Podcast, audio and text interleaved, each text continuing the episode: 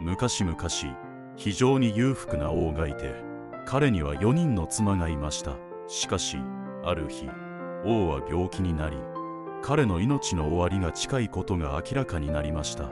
彼は過ごしてきた美しい人生を思い出し死んだ時に一人になってしまうことを恐れました。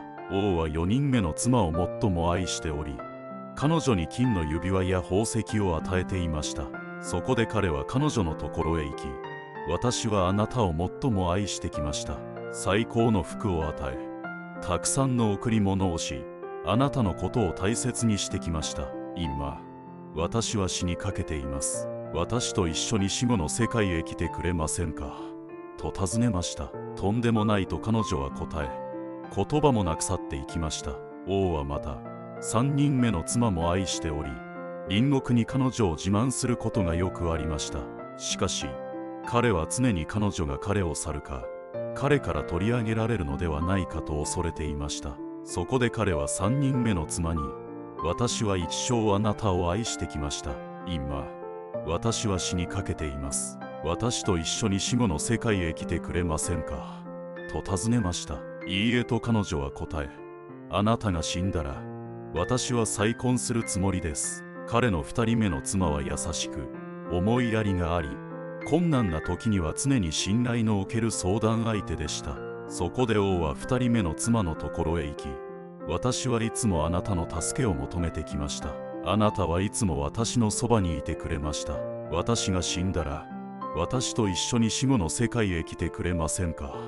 と尋ねました。ごめんなさい。今回は助けることができませんと彼女は答えしかしあなたの葬儀やすべての手配を手伝います。悲しむ王の後ろで突然の声が王の悲しみに呼びかけました。私はあなたと共に去りどこへでもあなたに付き添います。王は顔を上げるとそこに彼の一人目の妻がいました。彼は彼女を常に当たり前の存在として真剣に彼女のことを気にかけたことがありませんでした。今彼女が非常に痩せ細り栄養不足であるのを見て彼は恥ずかしく思いました。私はもっとあなたのことを大切にすべきでした。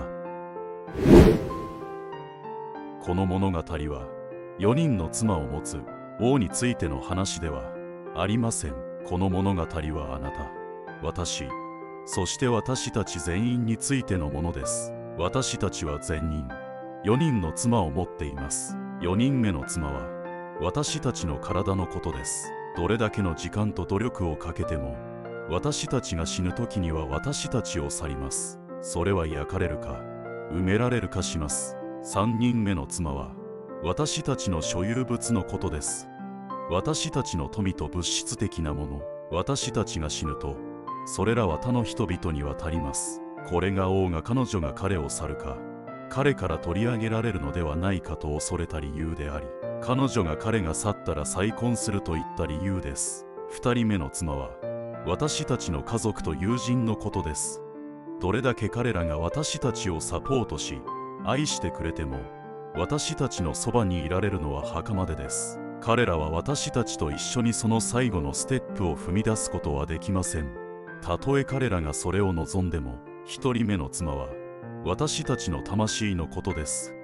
常に私たちと一緒にいて時には無視されることもあります。私たちの魂は常に私たちと一緒にいて死後も私たちと一緒に次のステップに進みます。この物語を聞いて多くの人には魂が死後に繰り越されるのか疑いがあるでしょう。仏教では輪廻転生が信じられています。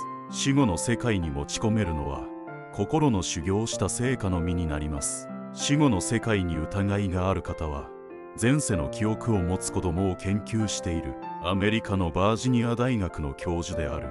ジム・タッカーさんが書いた「転生した子供たち」という本を読んでみると面白いかもしれません。概要欄に本のリンクを貼っておきます。死後の世界を信じても信じなくても今の人生を幸せにするためにご自身の心の成長皆さんの家族と友人を大切にすることは忘れてはいけません。